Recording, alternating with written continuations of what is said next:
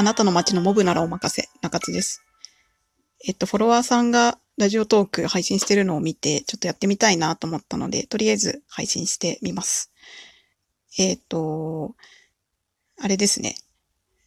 まあ、この番組っていうか、しばらくはなんか好きなものとかそういうのを、まあ、つれづれな感じで、なんかし、えー語っていければと思ってます。で、まあ、語りたいこといっぱいあるんですけど、まあ、最初に語るのに何がいいかっていうのを、まあ、いろいろ考えたんですが、まあ、とりあえず、今みんなに言いたいのは、7月からの符号掲示アニメ見てくれっていうことなので、とりあえずそれについて話そうかなと今日は思ってます。いやー、符号掲示まだ1、2話しかやってなくて、まあそれでちょっとこのご時世で7月から、もう一回1話からやるっていうことになったんですけど、まあ見た方も、まあフォロワーさんを見てると結構まあ見てる人多いかなっていう感じなんですけど、まあ、あの、フォロワーならお分かりだと思うんですが、神戸大輔がやばいですね。あのオールバック。いやー、あのオールバックなん、いやー、好きでしょ。まあ、あの、みんなに秒で好きそうって言われるのめちゃくちゃ面白かったんですけど、みんなつうかフォロワーさんとかに。まあ、1、2話でもすごい、もう気が狂うほど見ましたよね。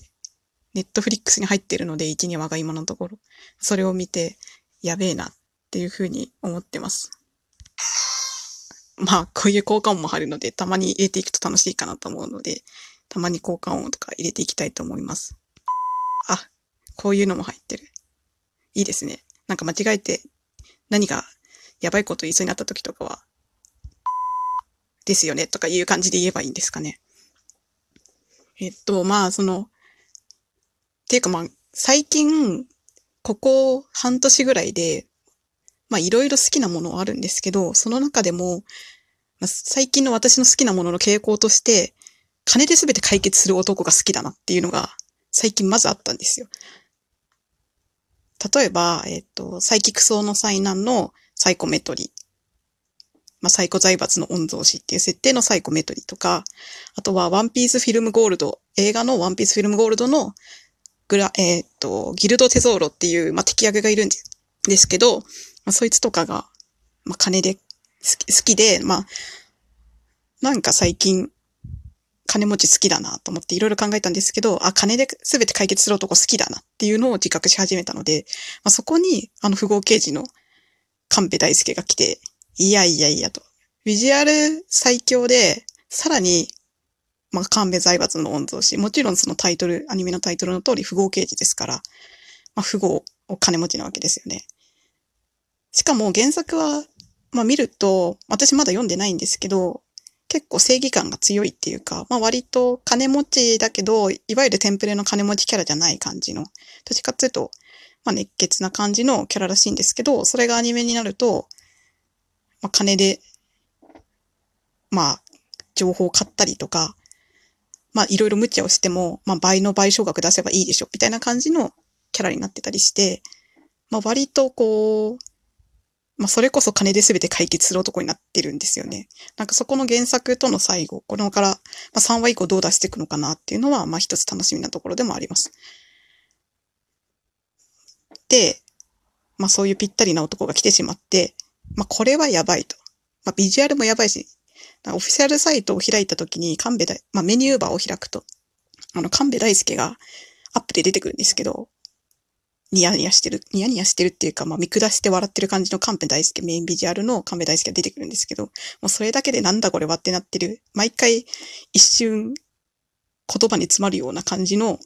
まあ好みの見た目をしている神戸大輔が出てくるマフゴ刑事、まあ一話見始め、まあすごい楽しみにして一話見始めたんですけど、まあそしたら、初手ピアノじゃないですか。あ、まあ、これちょっと1話のネタバレっていうか、まあ、ネタバレっていうほどでもないんですけど、まあ、1話に言及した話です。もし、まあ、まだ見てなくて、完全に何も見てない状態で、あの、符号記事見たいっていう人は、まあ、ちょっとここからは聞かないでもらえればなと。まあ、U ターンしてもらえればなって感じなんですけど、はい。U ターンしてください。大丈夫ですかね。で、えっと、まあ、1話の一番最初、まずピアノ弾いてるんですよね。まあ、後ろ姿なんで、神戸大輔本人かは正直なところ確定できないんですけど、神戸大輔のモノローグも入るっていうことで、あのピアノ弾いてる男は神戸大輔確定だろうと。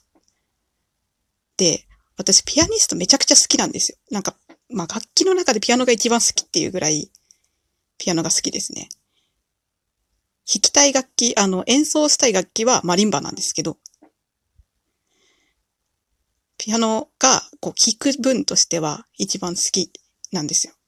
で、結構、まあ私文字書きですけど、その小説の中でも、あの、ピアノを弾くシーン出したりとか、あえてピアノの曲を、あの、まあ、選ん、BGM にチョイスしたりとかそういうのをしてるくらいには、まあ、ピアノが好きで、好きなんですけど、まあ、それで最初からピアノっていうことで、正直絶句しましたよね。いや、何が始まったんだと。私は符号形状見始めたのになんでいきなりピアニストで殺されなきゃいけないんだっていう感じで見たんですけど。で、まあ始まって、で、まあ神戸大輔す、まあ、もう全部の動作が最高で、な、あ、もう好きって思いながら見たんですけど、見てました。で、えっと、オープニングが始まったと。まあ、最初結構すぐに一話が始まるんですけど、始まって、あ、やばいなと。葉巻吸ってるよ、みたいな。なんなんみたいな。全部の動作がやべえぞと思って見てたら、そこで来たのが札束風呂ですよ。いや、正直一時停止しましたよね。あの録画で見てたんですけど。一旦一時停止しましたよね。いや、だから私は最近金で全て解決する男好きなんだよと。サイコメトリー、あの、サイキクソの災難のサイコメトリも札束風呂入ってるんですよ。それで坊ちゃん、あの、札束風呂は肌が傷つからおやめくださいってジアに言われるみたいな。そのシーンを見て、あ、めちゃくちゃいいな、札束風呂と思って、こんな札束風呂に入る金持ち、久々に見たわ、最高だなと思って見てたんですけど、まさかのオープニング札束風呂なんですよ。符号刑事。いや、オープニングで札束風呂って、それ、毎週札束風呂見れるってことでしょ？みたいな。毎週どこかで、私は札束風呂浴びねばいけないんだと。このオールバックのめちゃくちゃ顔がいい男の札束風呂浴びねばならないと。いや、どういうことだと思って、もう、結構数分そこで止まってた。いやいやいや、みたいな。札、札束風呂マジで？みたいな感じで、まあ、そこで止まってたんですけどね。で、まあ見始めたら、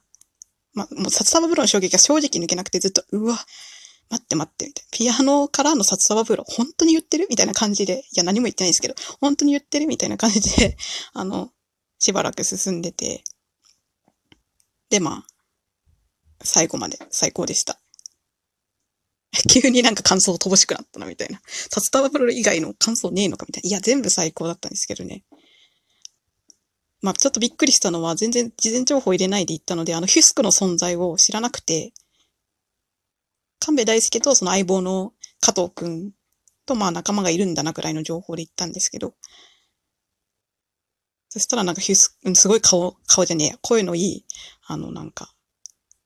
史実人みたいなのが喋ってると。えー、何？と思って、これほん、実在の人物なのかな？どっからやってんのかなとか思って調べたら、まさかの AI っていう。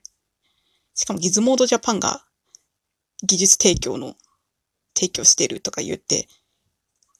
もうそこにも驚いて、いやいや、どういうことだと。私 AI も好きなんだよ、みたいな感じで、なんかいろんな、あのー、好きな要素がすごく詰まった符号刑事1話でした。すごい満足しました。で、2話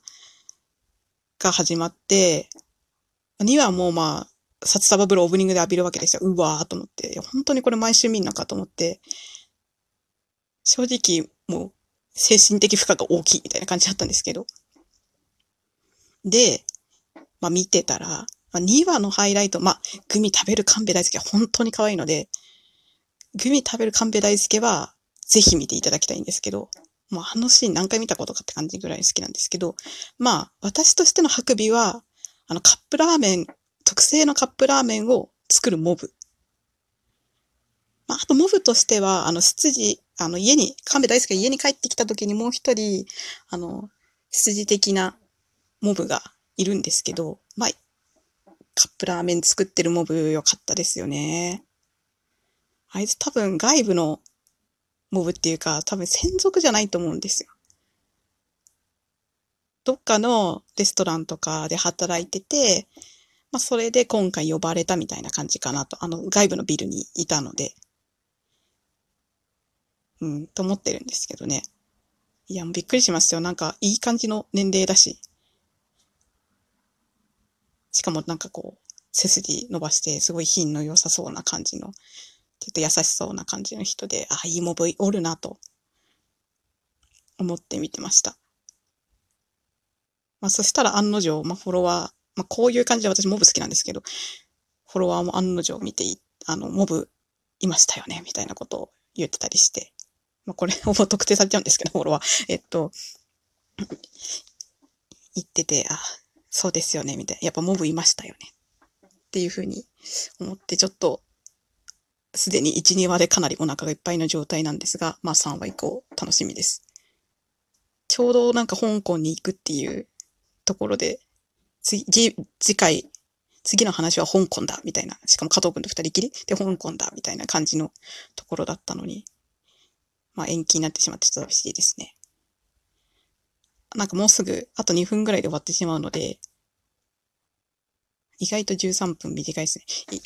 おあの、終わってしまうので、ちょっとまあまとめ的なところに行きたいんですけど、まとめ？まあ、多分符号刑事めちゃくちゃ楽しんでて、もうなんか私好きな要素いっぱいあるなと思ってるんですけど、ただ、おそらく私は多分その符号刑事の制作委員会っていうか、制作側の想定する顧客に入ってないっていうところがすごい悲しいんですよね。おそらく多分、私のようなオタクは求めてないなっていうのがなんとなく察せられてるところがちょっと悲しいところですね。多分どっかで神戸大輔について解釈違いを起こすんだろうなっていうのは、解釈違いっていうか、その、たも、私はそっちじゃなかったみたいな、顧客ではなかったって思う時が来るんだろうなと思うんですけど、